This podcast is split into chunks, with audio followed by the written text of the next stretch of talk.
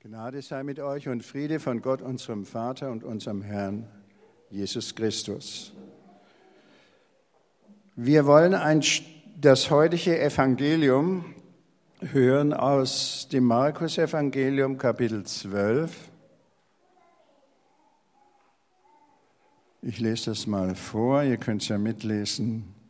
Ein Schriftgelehrter hatte ihrem Streit zugehört. Und da er bemerkt hatte, wie treffend Jesus ihnen geantwortet hatte, ging er zu ihm hin und fragte ihn, welches Gebot ist das erste von allen?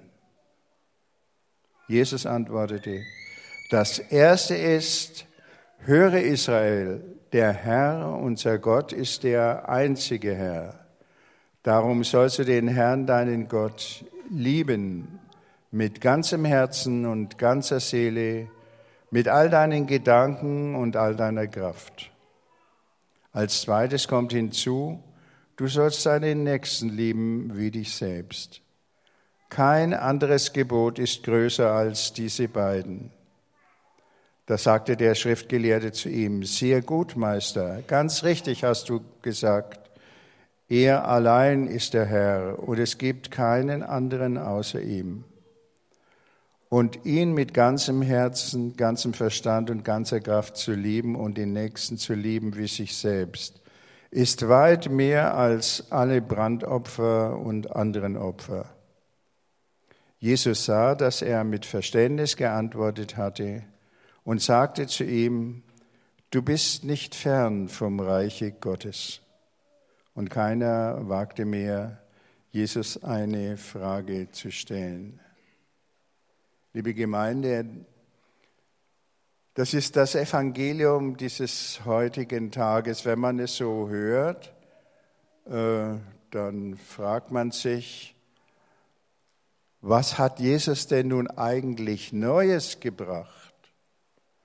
Weil er doch schon weil er hier zwei Gebote des Alten Testaments zitiert. Das wussten die Juden schon, der Schriftgelehrte natürlich besonders und die Jünger natürlich auch. Was ist das Neue, das Jesus bringt? Die Antwort ist eigentlich ganz einfach. Er bringt sich selbst in Person. Er bringt keine Lehre, keine Theologie, keine Theorie oder Spekulation, äh, wie es in den anderen Religionen üblich ist, sondern Jesus bringt sich selber. Nur damit, denke ich, ist das für uns begreifbar, äh, was Jesus gesagt hat. Man muss etwas anfassen können, damit es fassbar wird, auch für unseren Verstand. Man muss etwas greifen können, damit wir es begreifen können. Ja, man muss sogar etwas angreifen können. Jesus hat sich angreifbar gemacht. In dem Augenblick, in dem Jesus hier das äh, äh, gesagt hat, äh, da ist das für seine Zuhörer noch nicht ganz nachzuvollziehen. Ähm, warum? Äh, den Beweis tritt Jesus ja erst jetzt mit seiner unmittelbar folgenden äh, Passion an.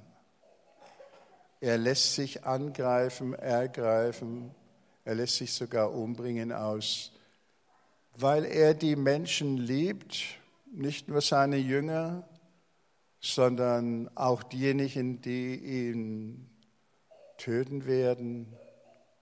Für sie bittet er, Vater, vergib ihnen, denn sie wissen nicht, was sie tun. Ähm,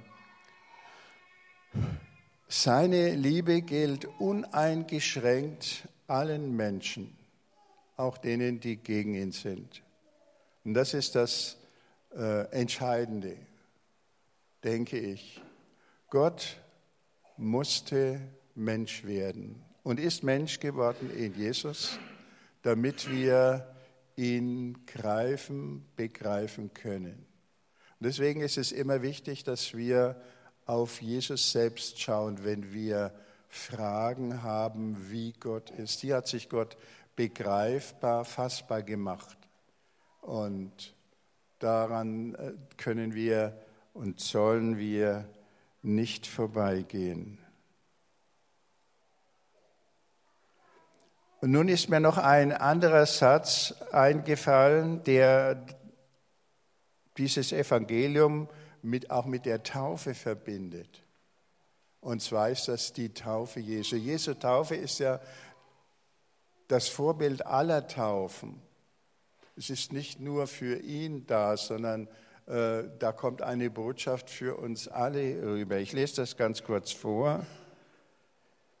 Am Anfang des äh, Markus-Evangeliums heißt es, in diesen Tagen kam Jesus aus Nazareth in Galiläa und ließ sich von Johannes im Jordan taufen. Und als er aus dem Wasser stieg, sah er, dass der Himmel sich öffnete und der Geist wie eine Taube auf ihn herabkam. Und eine Stimme aus dem Himmel sprach, Du bist mein geliebter Sohn, an dir habe ich Gefallen gefunden. Du bist mein geliebter Sohn. Gottes Stimme wird hörbar, der Heilige Geist wird sichtbar und die Botschaft heißt, du bist mein geliebtes Kind. Und das gilt durch die Taufe auch für jeden von uns. Jesus hatte ja mit seiner Wirksamkeit noch gar nicht angefangen. Die Liebe Gottes zu ihm als seinem Sohn geht dem voraus. Die Nora und die Anna, die konnten bisher auch noch nicht viel tun für das Reich Gottes. Ähm, aber Gott liebt sie schon von Anfang an, wie er uns alle geliebt hat von Beginn unseres Lebens. Ja, diese Liebe ist der Grund, warum uns überhaupt Leben geschenkt wurde. Und deswegen ist das so wichtig. Und wir, wir dürfen sagen, jeder auch zu sich selber, ich bin ein geliebtes Kind Gottes. Vorhin habt ihr das gesungen mit dem Superman, Superstar, den ihr für Gott seid. Das ist wirklich wahr. Das ist nur eine moderne Ausdrucksweise für das, ich bin ein sein geliebtes Kind. Und wir wollen zwar die Taufe jetzt, wenn wir sie richtig im Gottesdienst feiern, nicht irgendwo in einem Sondergottesdienst, äh, auch für uns selber feiern, nicht nur für die Familie Dressler, sondern jeder soll sich daran erinnern, dass er auch zum Kind Gottes angenommen ist. Und äh, deshalb, ich habe äh, neulich ein Buch äh, in die Hand bekommen oder der Sigrid geschenkt, das heißt, äh, da beschreibt der Henry Nauen äh, ein Gespräch, was, was er mit einem kritischen jungen Mann geführt hat. Der hat ihn aufgefordert, dieses Buch zu schreiben. Äh, und er hat gesagt, das ist ganz wichtig, Henry, was du da lehrst, das ist für jeden wichtig. Und wir möchten das wissen. Und ich lese euch das, weil ich es nicht schöner sagen kann, einfach jetzt vor. Da heißt es, aber schau, du und ich, wir brauchen uns nicht zu Tode hetzen. Wir sind Geliebte. Wir sind zutiefst Geliebte. Schon lange ehe unsere Eltern, Lehrer, Ehepartner, Kinder und Freunde uns geliebt haben. Das ist die grundlegende Wahrheit unseres Lebens. Das ist die elementare Wahrheit, an die du dich selbst halten solltest. Das ist die Wahrheit, die uns die Stimme zuspricht, die sagt, du bist mein geliebter Sohn oder entsprechend, du bist meine geliebte Tochter. Wenn ich mit großer innerer Aufmerksamkeit auf diese Stimme höre, vernehme ich in meiner innersten Mitte Worte, die mir sagen, Gottes Worte eben, ich habe dich bei deinem Namen gerufen. Von allem Anfang an, du bist mein und ich bin dein, du bist mein geliebtes Kind, an dir habe ich immer wohlgefallen. Ich habe dich in den Tiefen der Erde geformt und dich im Schoß deiner Mutter gewoben. Ich habe dich in meine Hand geschrieben, habe dich im Schatten meiner Flügel geborgen. Ich blicke auf dich mit unendlicher Zärtlichkeit und sorge mich um dich mit einer Sorge, die noch viel tiefer geht als die Sorge einer Mutter um ihr Kind. Ich habe jedes Haar deines Hauptes gezählt und jeden deiner Schritte geleitet. Wo immer du hingehst, gehe ich mit dir und wo immer du ruhst, wache ich über dich. Ich will dir Nahrung geben, die all deinen Hunger stillen wird. Will dir einen Trank geben, der all deinen Durst stillen kann. Ich will mein Angesicht nicht vor dir verbergen. Du weißt, dass ich dir gehöre und ich weiß, dass du mir gehörst. Du gehörst zu mir ich bin dein Vater, deine Mutter, dein Bruder, deine Schwester, dein Liebhaber, dein Gemahl, ja, ich bin sogar dein Kind. Wo immer du sein wirst, will ich auch sein. Nichts wird uns jemals trennen können. Wir sind eins. Immer wenn du mit großer Aufmerksamkeit auf diese Stimme horchst, die dich Gottes geliebtes Kind nennt, wirst du in deinem Inneren die Sehnsucht entdecken, diese Stimme länger und stärker zu hören. Es ist so, als würde man in der Wüste auf eine Quelle stoßen. Hast du erst einmal feuchten Grund erreicht, willst du unbedingt tiefer graben. Soweit dieses dieses Zitat von dem Henry Nouwen. Äh, du willst tiefer graben, du willst wissen, dass dich Gott liebt. Ich habe mir Folgendes gedacht. Äh, ich habe an, an den Vortrag oder die Vorträge gehalten, die der äh, Paul Zulehner hier gehalten hat zu unserem 20. Elia-Geburtstag. Und er hat gesagt, äh, du musst bei Gott eintauchen. Wenn du bei Gott eintauchst, dann musst du bei den Armen wieder auftauchen. Das ist genau dieses Doppelgebot der Liebe, von dem wir am Anfang gesprochen haben. Bei Gott eintauchen, die Botschaft von seiner Liebe äh, erfassen, indem wir Jesus Christus anschauen und wie er mit Menschen umgegangen ist. Und diese gleiche Gesinnung hat Gott auch für uns, hat Christus für uns. Eintauchen und nur dann können wir bei den Leuten, bei unserem Nächsten auftauchen, sonst sind wir immer überfordert.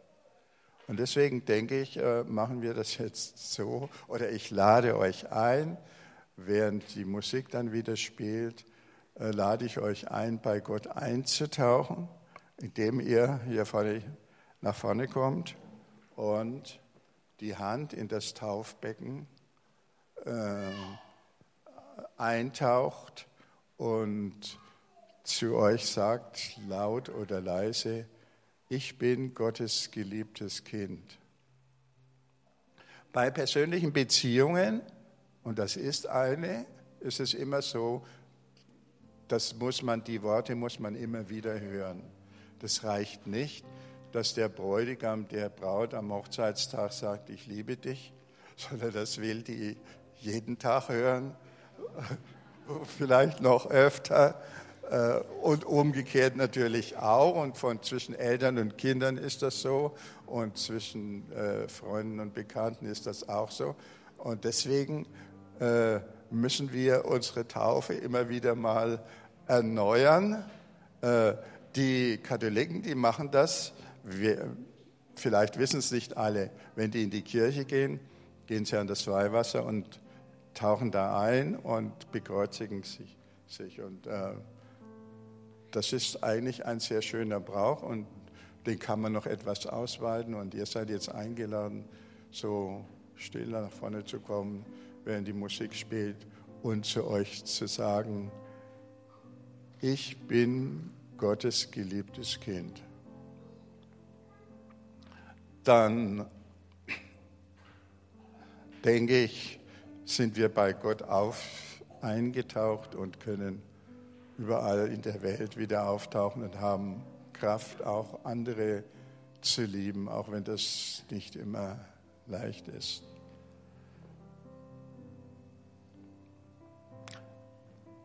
Die Stimme Gottes sagt, du bist Gottes geliebtes Kind.